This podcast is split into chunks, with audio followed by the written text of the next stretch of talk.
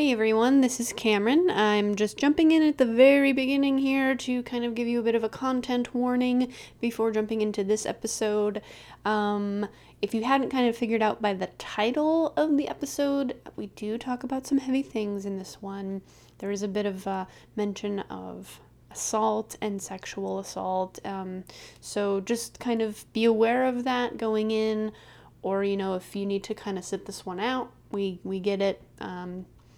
That is totally valid. So we just wanted to let you know about that. On a bit of a lighter thing, Stephanie and I are both sorry for not having an episode last week. Life happened again. Oh, and there's my dog Cooper. So that's pretty much it. I am gonna go ahead and stop talking and let you listen to the show. Hello, I'm Cameron Pennemone. And I'm Stephanie Ledesma. And this is Drunk Art Chat.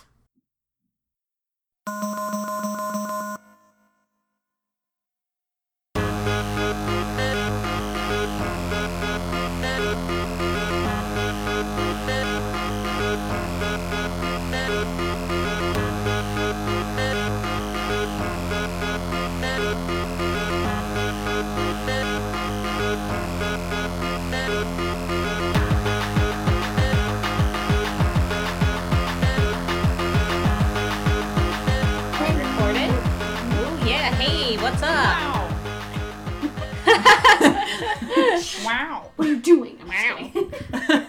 The guest doesn't speak until the guest is revealed. Yeah. Introduced. That's Owen Wilson. Oh, it's Owen Wilson. Wow. Oh, wow. Wow. Well, we're back. Mm-hmm. Like the dinosaurs. Like the dinos. I know I've already used that joke before, but we're back and we have a special guest today. Special guest, reveal yourself right now. My name is Nicole Swardensky. Do, do, do, do, do. We have Nicole with us, and she does some really amazing art. Want to say something a little bit about yourself? Sure. I am an animator, illustrator. Wait, no, I did that wrong. Painter. Well, it's on the record now, so. Yeah, painter, illustrator, animated filmmaker. That's my three things. Ooh, nice. It's got like a little rhythm rhyme to it. Mm-hmm. That's why she goofed up the order. Yeah, I was like, wait, I can't. I see. It's worth it to go back and do it. Yeah. But yeah, painter, illustrator, animated filmmaker from the Midwest, USA. Yeah, you're from a small town in Illinois, right? Originally Peoria. Yes. That's not really a small town. That's like Chicago. Yeah, too. Well, it was like a town, like a small town outside of Peoria. Gotcha. So Peoria is the city. The suburb of Peoria. Gotcha. Yes. More like the Farmville. Not suburbs, really, but cornfields and whatnot. Cornburg. But I moved around kind of in between Illinois and Indiana growing up with my parents and all of that divorce drama and custody and whatnot. So, and then came to Chicago and became my true self, yes. Blossomed into the young artist that I am today, and so on and so forth. What kind of art do you do? How would you describe like your style? Lots of like anthropomorphized animals, if that's how you say it, anthropomorphism. I believe that's correct. Yes. Oh yeah, kind of along the lines of what we were kind of talking about today. I have a lot of like mental health connected with the art. I kind of used it as a coping mechanism in some ways.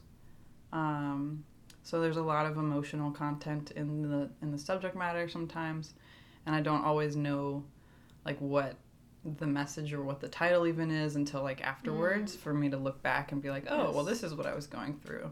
Yeah. And, you know, I still have like stuff from high school where I'm like looking back like, oh, this is what this was trying to say to me. This is the context there. Yeah. Whereas sometimes it's hard in the moment to like process things. It takes a lot longer than you realize. So, yeah. Well, that's a good sort of segue into what we want to talk about, unless there's anything else you want to add before we jump into it. Fuck shit up. No, I'm just kidding. Nicole's a really big fan of one of my fake commercials that I made. Well, what are we talking about today, Cam? Why me? It's kind of our thing. It's kind of like, what are we doing tonight, brain? Trying to take over the world.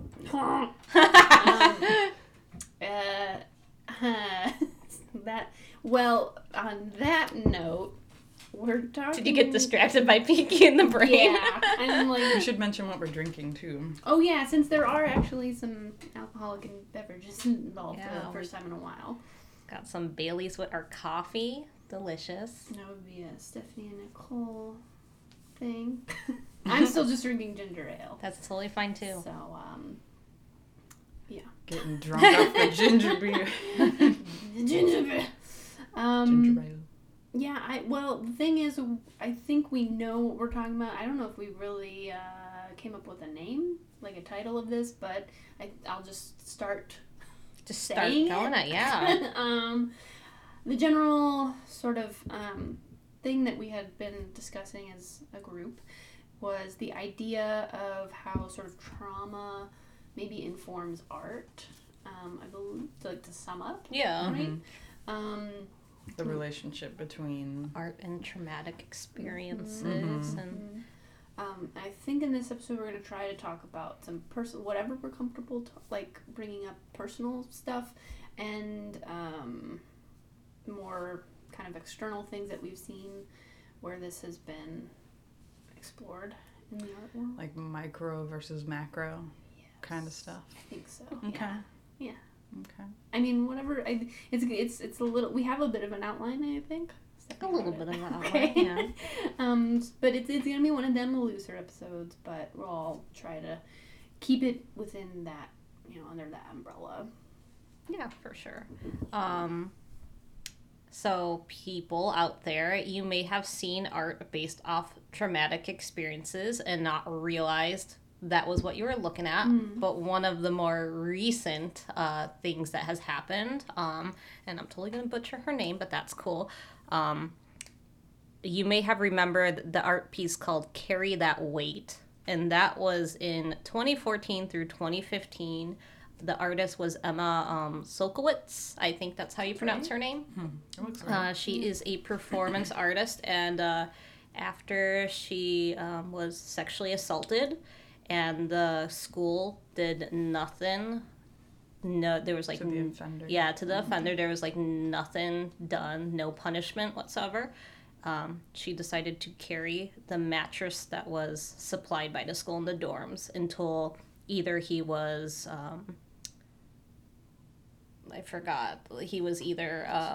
expelled or some kind of punishment was done for him. Some action. Got to a point where it was like just anything. Mm-hmm. Yeah. It was nothing happened. Mm-hmm. Yeah, and the rules were that she had to carry the mattress anytime that she was on the campus. So it's interesting that you say rules, because I think this is where it turns into art versus, where protest doesn't necessarily have rules, but it can still be protest, but the Emma Sulkowicz identifies as a performance artist as well. Yes. So there was a set of rules, which I think is an interesting factor. Yeah, the rules included, and I'm sorry, I've been misgendering her the whole time. Oh. They actually go by they, though. I'm sorry about that. Okay. Good to know. Forgot about that, so my bad. So... They wrote on the walls of their studio, had to carry the mattress when on university property, had to remain on the campus when they weren't there, and they were not allowed to ask for help in carrying it, but if help was offered, they could accept if they choose to. Mm-hmm. So those were the rules. Yes. And that was... I remember that. In fact, it wasn't even sexual assault. It was straight up rape was the accusation. Mm-hmm. So and nothing was done. No. I think later on, let me find that little quote. Later on, the school did mention that they promised to reform its policy so that the accuser and the accused, including those like the student who are found not responsible, are treated with respect in the future. In the future. Yes. Why didn't it happen during the present? No, I don't know why. And icing on the cake is the accused felt uncomfortable. with this performance piece. The accused felt uncomfortable on the campus watching them carry this mattress. God. So how do we feel about this? I mean, I guess we're all in unison when we feel really grossed out about this experience. Well, I was just telling Cam and Steph earlier about something that I just read today about an article about my old high school having someone sexually harassing people on the swim team. Mm-hmm. And they're a member of the swim team. And he's like the only guy out of like all the other girls that are on the team. And apparently the school, specifically the dean and the principal, like specially requested that his punishment be like waived or like dismissed so that he can stay on the swim team and the school can do well for some kind of sport competition bullshit, whatever.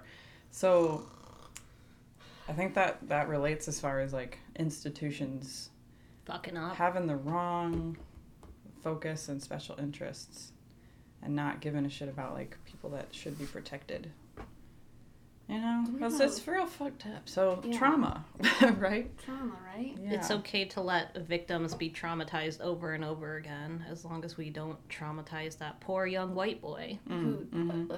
Sorry, I just assumed it was white, but probably, they didn't say his name, or you know, so we don't know who it is on the article because, quote unquote, he is not charged with any crime, so they're not disclosing that information.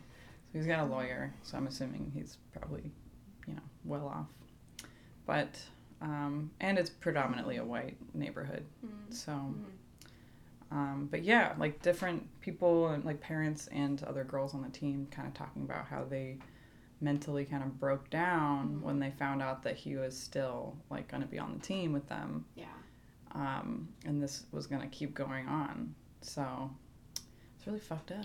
No offense to your school, but I hope that fucking team loses. Well, just the it's kind of bringing up a lot because it kind of just makes you think that's the tip of the iceberg. Like, this is only one of the stories of how that leadership really did not help people that are going through shit. Yeah. For example, my friend, she was talking about how she was getting heavily bullied while she was in high school. I didn't know this at the time. We were both in high school together. But she was getting, like, death threats, people, like, threatening to burn her house down, like, you know, you should kill yourself type of, like, extreme bullying that was not handled. Like, you know. Yeah.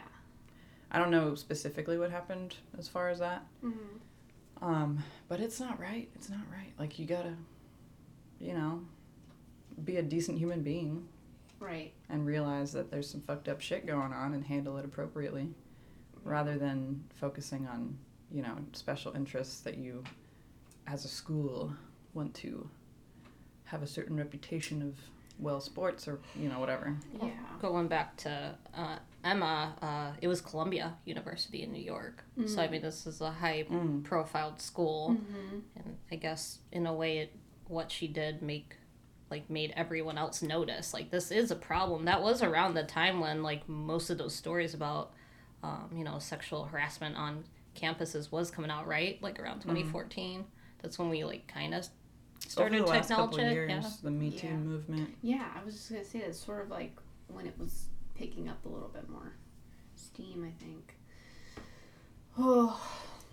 It's heavy. It is. It's a bit of a heavy episode. I think one thing that I was wondering about as we were talking about, like, especially with schools, since we're sort of in this realm, and to try and tie it back into, like, a general, like, how it informs art and stuff, it also sort of reminded me of when I was in high school. 3 out of the 4 years I was there was a sexual scandal, generally with teacher and student kind of thing. No surprise there. Yeah, except the one year had to do with the male nurse that was there.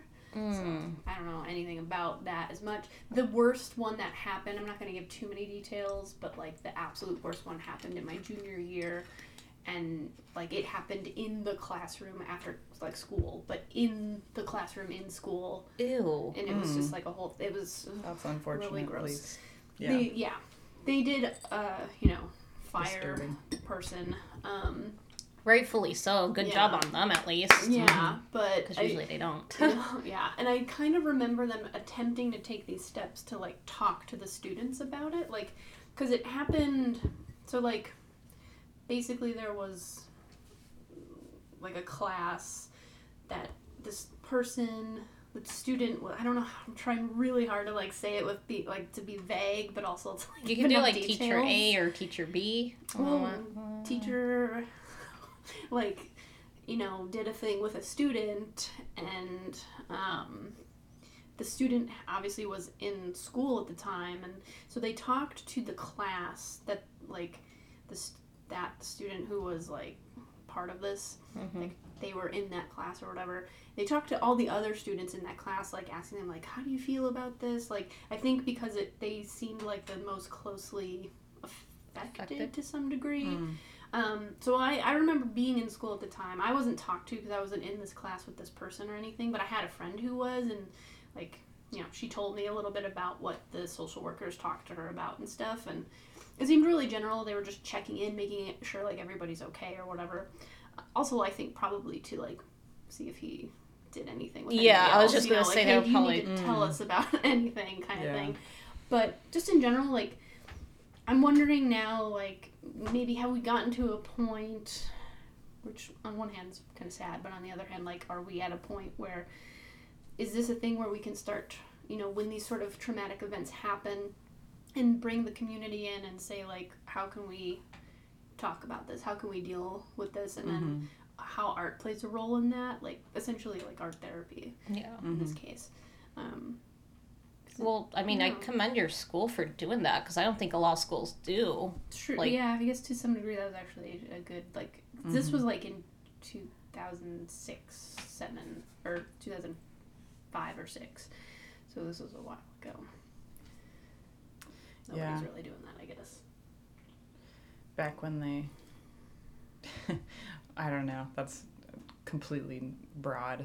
I was going to say something like, back when they were doing it right, and it's like, no. That doesn't mean anything. No, I mean, if anything, I think it was a good first step to some degree. Like, I don't really know how it was handled, again, because I wasn't, like, talked to, but... But it just seems like in the last couple years, like, things have really come to a like, very extreme, you know, being blatantly ignorant. It almost feels like... there needs to be programs developed in the event that this happens. Like, obviously this isn't the right way to stop it from happening. The way you prevent it is, like, you need to teach people not to rape other people. Well, also consequences. And essentially, consequences need to be clearly stated, and they need to actually happen.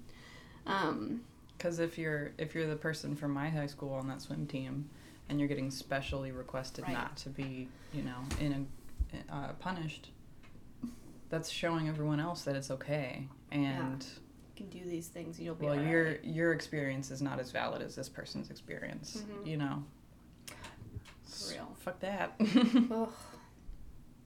But yeah, it just makes me wonder what are, like, some next steps that communities or schools or, like, I don't know, work environments, wherever this kind of thing happens, like, can take, and how can they, like, appropriately let this conversation happen? How can they hold space for that kind of thing, you know?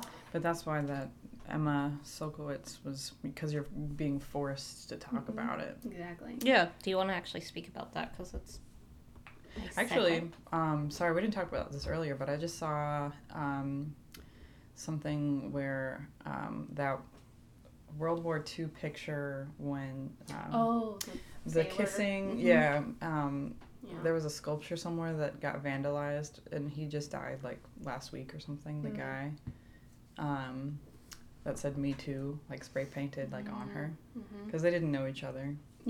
The point was he kind of just randomly grabbed someone and kissed, like, celebrated by needing to kiss someone, like, or you know essentially assaulting someone, and it's a super famous photo. Yeah.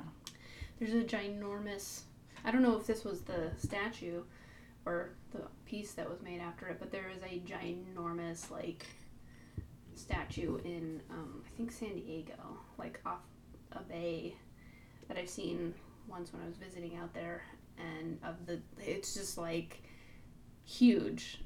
And the thought, can you imagine being that woman?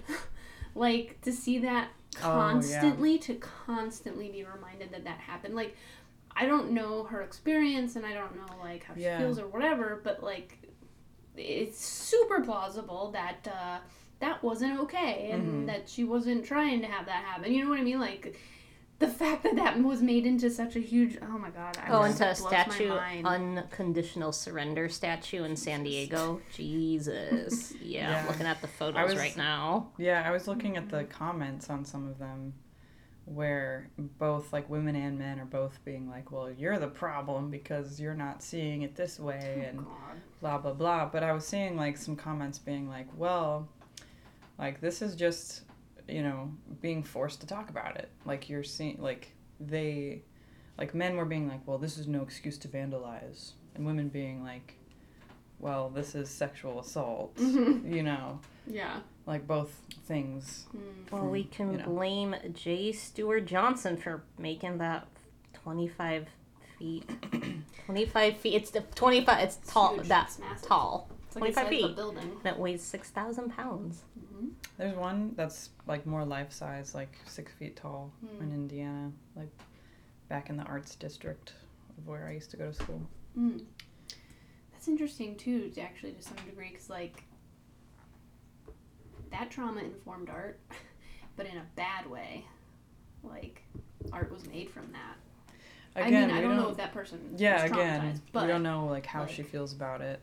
There's I'm positive there are other examples of that where somebody was traumatized and somebody took advantage of that and made art from it, you know?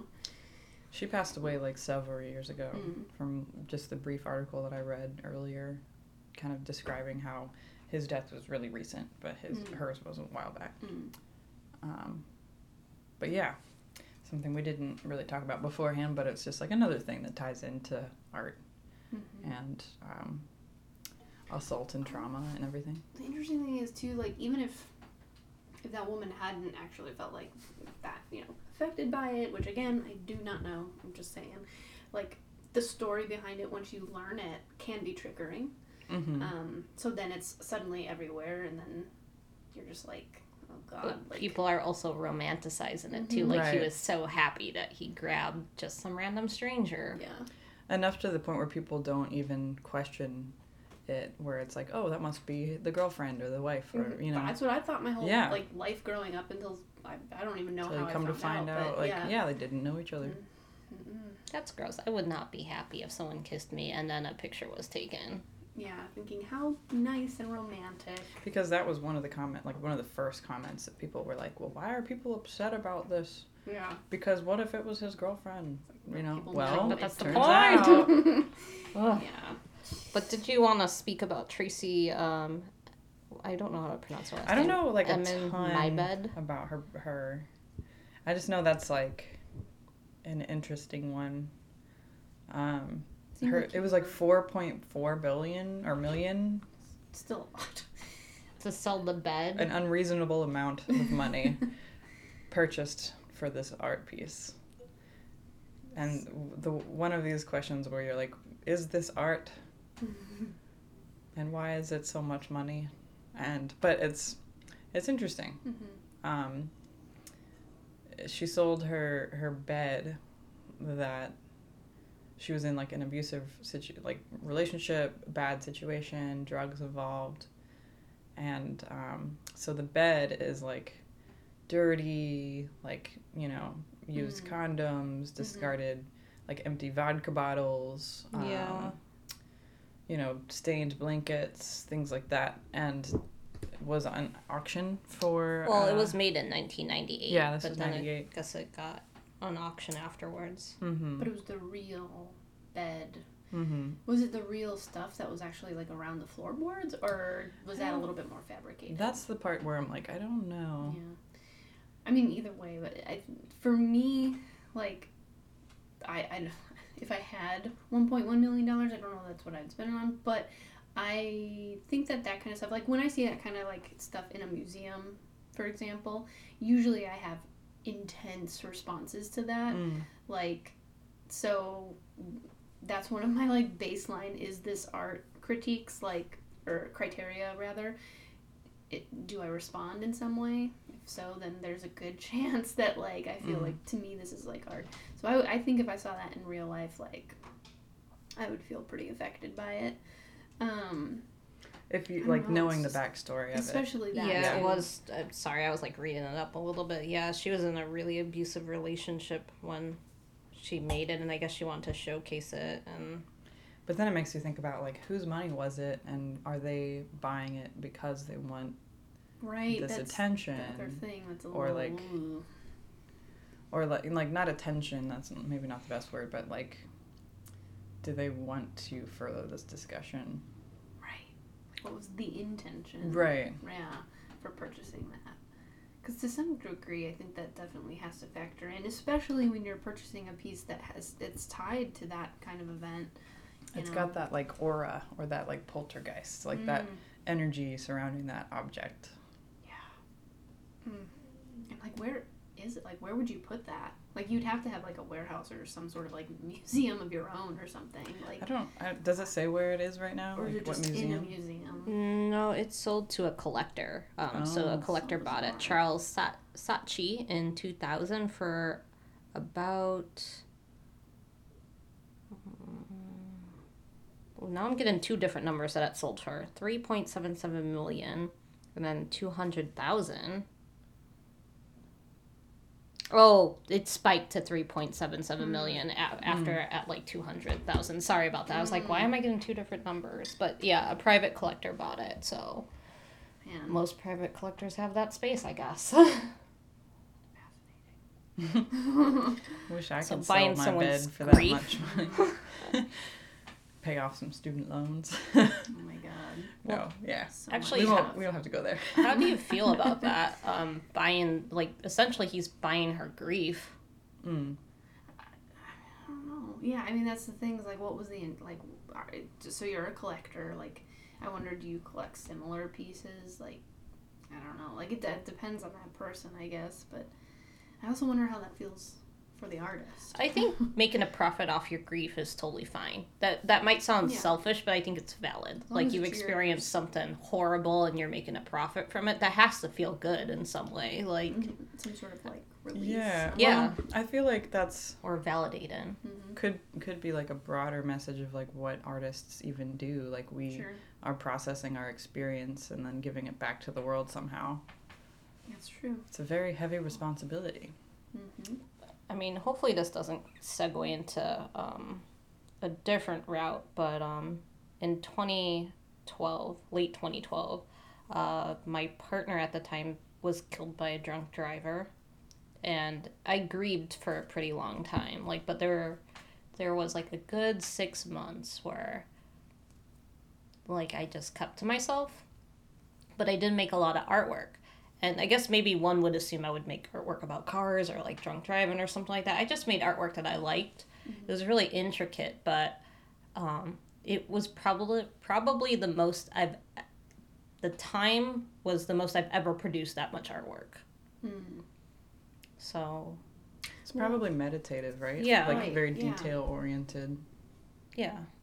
I think there is something to that, because it's, like, and on this podcast, we have talked about, like, the idea of romanticizing, like, trauma, like, traumatic... The depressive artist. I can't talk. The depressed artist and so forth. I think when you have that output during a trauma, though, like, when it does kind of, like... It's, like, literally... Because you're an artist, because that's how you know how to communicate to some degree, that's, like, your subconscious, like... saying, like, we got to get this out of here. Like, this cannot stay in. And your brain rewires itself with trauma. Like, it changes. Yeah. There's psychological, studies that back that. I believe it, yeah. It can trigger, like, health issues, too. Like, literally, like, cancer can happen, if depending on, like, you know, the trauma itself, you know, these things, there's like a physiological response in some cases. Yeah, like on top of the fact that you're already an artist and you already have a different kind of brain. Right. It was just fucking rewired again. Yeah. Whatever, I don't give a shit. God, it sucks. Eventually it just sort of short circuits and then... Yeah. New hard drive. Yep. And then you make your masterpiece, I guess, and you sell your bed. Yep. And or you sell your work. Yeah. Which I found extremely validated when I produced that stuff and people wanted to buy it. I was just like, yeah. I'm like, I have some artwork that I haven't sold that has some energy attached to it too, and I question like, how much would I sell that for? Like, I don't know if I'm ready to even price that. Yeah. So, I mean, yeah, because in a way, it is letting go. Mm-hmm. Mm-hmm. What does the price of letting go? Yeah. Yeah, it's like this interesting concept of like when you like create these pieces that are informed by these things that have those energies like you're saying, and then they go off to someone else, and it's like to you, like does when you've sold these pieces, does it matter who you're selling them to, or was it a case of like, no, I just want to go ahead and sell this, it feels right, doesn't matter who, or like is that just variable? It depends on. Well, the lamb painting, like the jumping goat painting, like I just sold it this last weekend, and after selling it, I was like, oh, like it set in like how long I've had that piece and where I was when I made that piece and like how that relates to my like upbringing, like larger context, and it's like, oh, that, you know. Did that piece have a meaning to you? Well, I guess because you never talked about it, just out of curiosity. I think looking back, it's a symbolized because I made it in art school, like my first year at art school, and it was like my first ever like oil painting class. So it was an oil painting with a like image transfer technique, and then I added on top of that with more details. And I guess looking back at the time, my teacher, I remember him asking, like, why did you paint this? Mm-hmm. I was like, I don't know. I just like the image. Yeah. But I think, like, now I finally have a title for it now that I, like, you know, sold it, which is, like, a leap of faith. Mm-hmm. Because in my context, like, my story, it's like, that's going to art school. You're finally able to, like, you know, take that leap, that, you know. This is what I'm doing. Yeah. Mm-hmm. That makes sense. That's just another way that, like, your brain is, like, doing it without, like... It's, like, 5 steps ahead of you. Right. Like, yeah, you'll get there eventually. But I can see that piece really clearly, just for the folks who don't know what it looks like. Do you have anywhere on your Instagram of that piece? Or yeah, where they can like look at it? Like, website? I have it on my Facebook art page, but I can post it on Instagram. Or if you give us an image, we'll post it on ours. Yeah. Oh, true. Yeah, we could talk. We could do that. I could do that. Okay. Yeah, yeah. I'm hopefully gonna sell some prints of it too, because I've had a lot of people. But most of the time, people will say like, it just sparks so much joy. Speaking of what's it name? Her name. Does it spark joy? Yeah. Fun fact: Joy is my middle name. Oh, I did not know that. I have a cousin with a middle name, Joy. It's a good middle name. Bursting with happiness. I guess, was your family okay with you going to art school? Because I know, I don't mean to, like, bring your family relationship up, but, like... We can talk about that, too, because it is part of my story, too. Because, like, while they were talking to me, like, while the purchasers, or the patrons, while they were talking to me, asking about, like, what I'm doing, like, getting to know me, I, like, realized as I was talking about it, like, that, again, like, my artwork holds a lot of weight, like, my mental health, like, my current state in life, and how I'm using it as a coping mechanism, but not realizing what that is yet. But yeah, I'm kind of the only artist from my family, so I've kind of grown up as a black sheep that kind of blended in or tried to until I moved to Chicago. So my family's all kind of very conservative and, you know, very outwardly, you know, that they believe that they are right and there's no room for discussion, you know.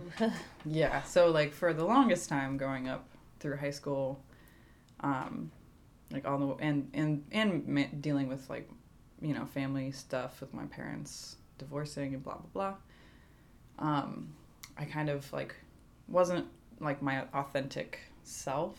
Like, art in that time frame was probably more of an outlet than ever. Yeah. You know? So now that I have graduated art school, I'm still kind of in the adjustment period. And it's hard, you know? But at least now I'm able to kind of see a little bit more, like, self-aware of, like, how I can make a profit or make a, you know, a positive coping sort of situation. I don't know. Yeah. Makes sense. But yeah, I don't know if there was something that you were thinking of specifically that we were talking about with trauma. I guess I was trying to get into, was that your leap of faith, like, away from your family? Because I know you have not had the best family. Yeah, because, I mean, like, growing up was always kind of, like, I had to prove myself or, like, prove that I was valid as far as, like, this is what I want to do with my life. Like, I am an artist. Like, I want to be an artist. And I can't really choose not to be an artist. Like, I can't even fathom, like, being an accountant and taking a safe job or path, whatever. Yeah. So I think growing up I had a lot of that where I kind of just had to pretend like I was something that I'm not. So yeah, I guess, again, that's sort of, like, a leap of faith as far as, like I can finally live my life and be with my people and have, like, a support group. And, like, my time in Chicago has just been, like, kind of creating a new family, like, a new community. And I've had so many awesome friends. Like, I have so much artwork that I haven't actually released because of, like, the trauma associated with that piece. I think we all have that, too. Like, I was kind of, I still want this to happen, like a failed relationships art show, like showcasing artwork from, like, failed relation. I think it might already be a museum or something. Oh, wait, there is. Yeah, I don't know if it's, like, called that specifically. I saw it on an episode of The Bachelor once. Where people have, like, made art. They would, like, bring mementos from, like, their relationships that didn't, like, work out. So I don't remember what the fuck that museum was called. But yeah, I remember, like, they were walking around and they saw, like, Museum of Broken Relationships in LA. Yeah, there was, like, just things that, like, somehow symbolized whatever the people's relationships were about, or, like, the moment that they broke. But it has that aura, just like the mattress, where it's, like, it has significance. Those objects and it holds grief, and it holds heaviness. Yeah. And now I'm going to segue this conversation a little bit, just to keep the conversation going. I guess all this can relate to art therapy, but people don't realize it. And art therapy is something, like, I definitely think should be more accessible. I mean, there's kind of forms of it already, like with the coloring books and the Zen Tangle and doodling. People don't realize that's what they're doing. But I guess, how do you feel about art therapy for, like, people with PTSD, like, for people that served in the military? Or, yeah, we were talking about that before on the train. Yeah, I was watching a TED Talk. Melissa Walker is a art therapist who specifically helps people that served in the military to cope with their PTSD, and how it's, like, they can actually leave her class successfully kind of overcoming some of those symptoms. It's powerful. I feel like it all boils down to that thing that artists just do, like, they, like, you know, when you have that output like we were talking about, it's because your mind and your body is trying to get this stuff out, and it like naturally just knows how to do it. And even people who don't identify as artists can do it. I think that they can be very intimidated by it because they think, I'm not an artist, so I can't make anything worthwhile. Like, there's an element of fear, mm-hmm. of vulnerability. Like, oh, you know now, if I show you this art, you know. It's true, yeah. That's another huge thing, too. Like, imagine, like, if you didn't make art and you did something, like, more businessy or just generally not creative or whatever, and then having a traumatic experience in you, and then someone suggesting art therapy, that's two things. That's, like, a big intimidation, I would think. Like, if I was going to do art therapy, I think I'd be pumped to do it. Because I'd be like, yeah, mm-hmm. Guide me. I want to do this. Like, but not everyone has that mindset. Yeah. People can get really, really hung up over little things. Stuff. Yeah. to imagine, like, trying to tell them, like, it's okay, let go, just let it happen, like, whatever. Like, sometimes people, like, can't. Like, I remember having demos where, to some degree, because I would, like, lead, like, you know, demonstrations or whatever there, and we were just, like, playing with art supplies for the public, and back in the day when they were allowed to sit down and play with the stuff, sometimes those turned into art therapy sessions without my consent. Like, it was like, well, I guess I'm leading this now. But I would just, like, kind of also take note of how people would just, like, not necessarily not follow the instructions, but also just, they had such a hard time. Some people were so tense. It was like, yes, it's a demo, and here are some steps that if you want to follow it, but it's also just to, like, get a feel for the mm-hmm. thing. Like, don't worry. Or people that would do, like, they had to do it step by step, otherwise mm-hmm, they'd lose mm-hmm. their shit. Yeah, it's super interesting, because I'll never forget, I had this one where it was literally like, just like, watch how the ink drops on the canvas. Like, there's no way to really make, like, a representational anything. It's just like, look at the abstract thing you're doing. Somebody was, like, determined to make an elephant, and I was like, I don't think it's gonna work for you. And it was just so interesting how they're like, it doesn't look right, and I was like, it's not part of the demo, you know, like. But the fact that, like, I mean, so I guess all that to say maybe is to, like, you know, give a lot of credit to art therapists who know how to, like, lead that kind of thing. Because, like, it's intense. Like, people come with so many different filters and so many different barriers. Like, I don't even know. Baggage. How, yeah. It's so all baggage. It's like, and you could use it. It's just like, let me let you. But I don't know. It's mm-hmm. just a little tangent. Therapy in general is, like, a beautiful thing. Yeah. If you have a good therapist, your whole life can turn around. Yeah. But only now has, like, at least Western culture, or maybe I should just say America, North America, the U.S. yeah. has kind of started to accept, like, therapy right. and, like, mental illness. Like, that's slowly becoming less of a taboo. Yeah, because, right. I mean, you still have the people who are like, vaccines cause autism. And autism's apparently worse than measles, okay. Kids beat measles. Let's have a measles party. That's great. Yeah. It's true, there are still some stigmas, and it's sort of sad. Like, I'm not going to say who I was talking to about this, just to, like, keep their privacy private. But, like, there was a situation where I was talking to somebody who was clearly depressed, like, not, and somebody close to me, I will say that. They were not, like, doing anything, like, barely, like, getting out, clearly just not happy, like, just all the symptoms you would think of depression, right?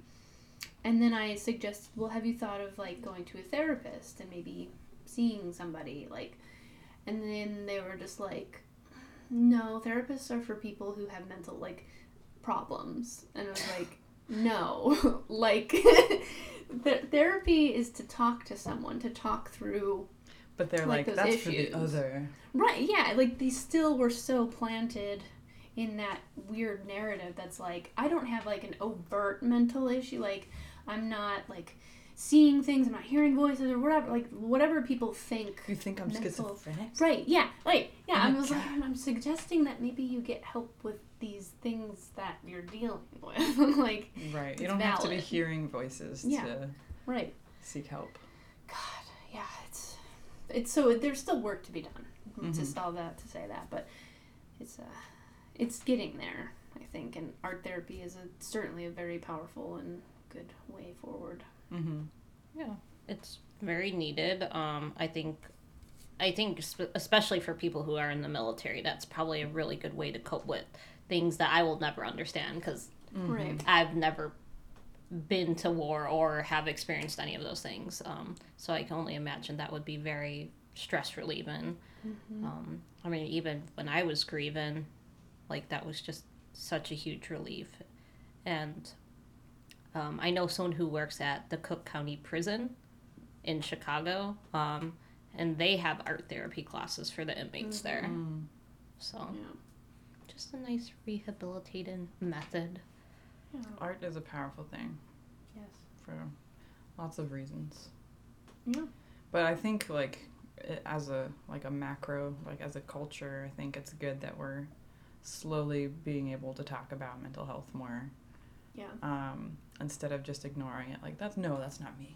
Mm-hmm. That's, you know, what else were we going to say? We kind of get to this point, it's just like anything, any like lingering thoughts that you might have. Yeah, do you have stuff, any final thoughts? Anything you feel that would be interesting or valid to the conversation?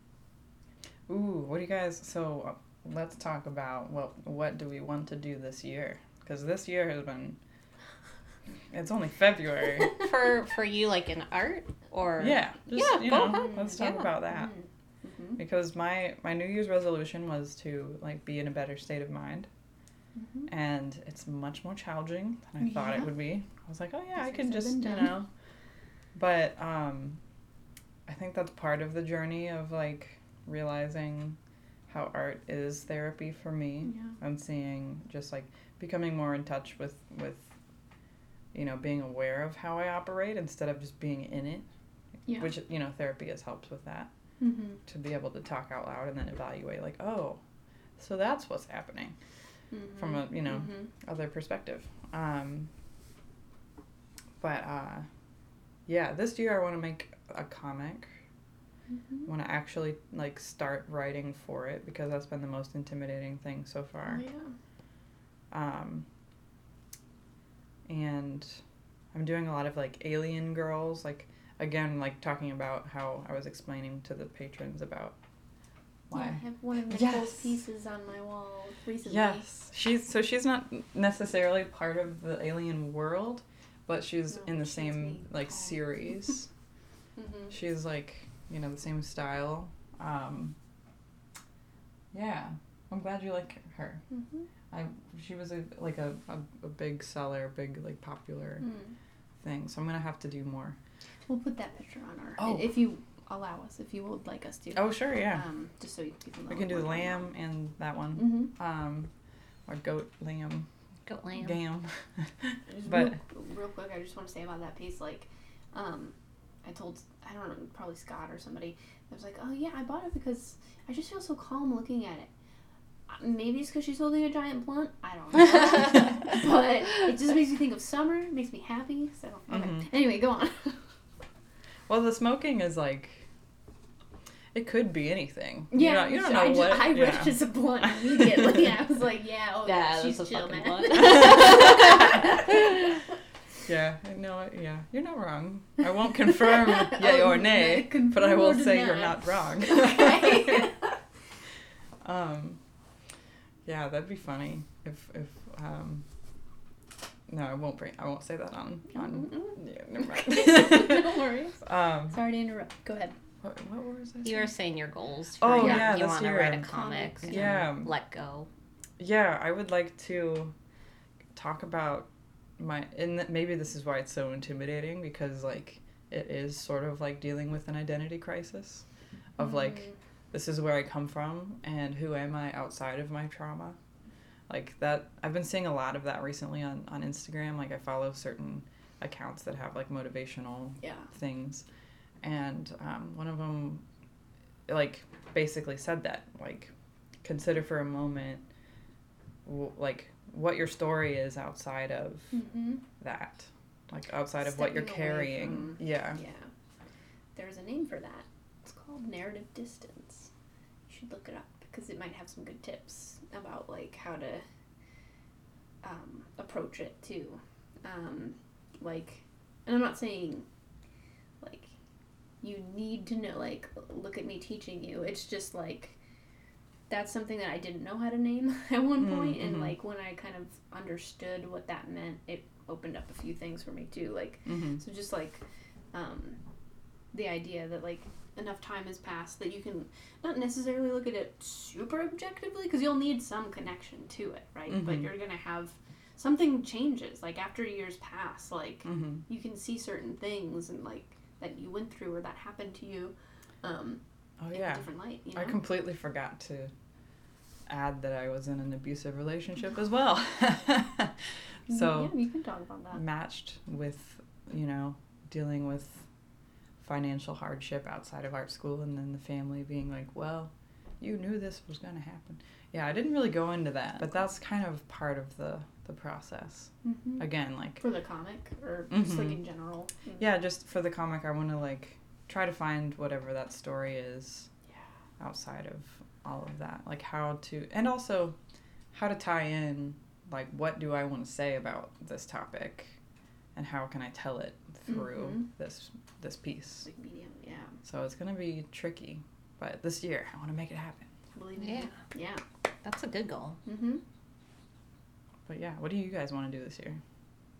Well, we kind of already talked about it in our way to not listen to our podcast. No. But I guess art-wise, I mean, I do want to make a comic too. That is something I feel like with my new job, I'm not very creative, and I've always had, like, this idea for a comic, and I want to execute it. And also maybe because our mutual friend Jonathan just published a book. I haven't read it yet. That. And it looks fucking fantastic. I want to buy it directly from them. So I, like, Jonathan, if you're listening, want to put the money directly in your hand, and you give me the book. Has Jonathan been on the...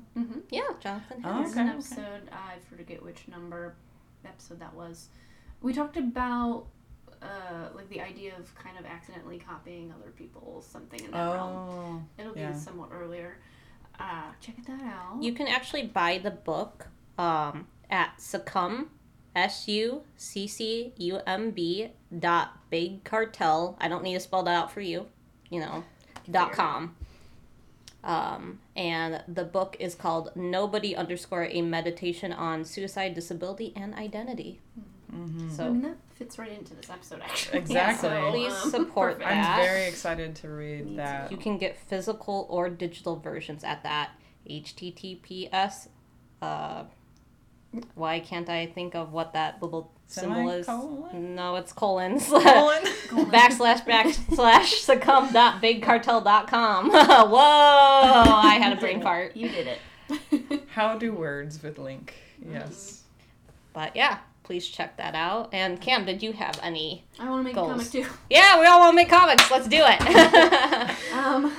Yeah, I've been working on this idea for a while. It's actually also based off of a traumatic experience. What fun! So fun. So fun, traumatic experiences indeed. I just kind of pictured it as a comic, and the challenge is indeed, what the fuck is the story and how am I going to tell it?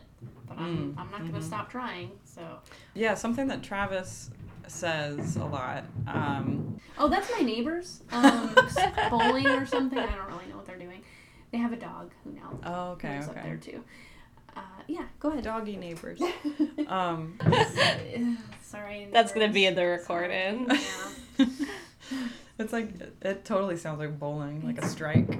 They're bowling with the dog, I think. Wow. Like, I don't know what happened. Well, let's go back to that inspirational quote from our mutual friend. Yes. So Travis says something that I've, again, seen like themes of in trying to be more observant and, you know, objective about this narrative and everything, is that everything happens when it's supposed to happen. And so... maybe we needed to have this podcast so that we can all be like, hey, let's deal with our shit and make art about it. And so that's the motivation. Feel that. Oh my God. Strike. Oh my God. Well, I guess now is a good time to wrap up this episode, and I hope this episode wasn't triggering. I'll put some. Yeah, I figure you would. So next time, or not next time, but thanks for tuning in.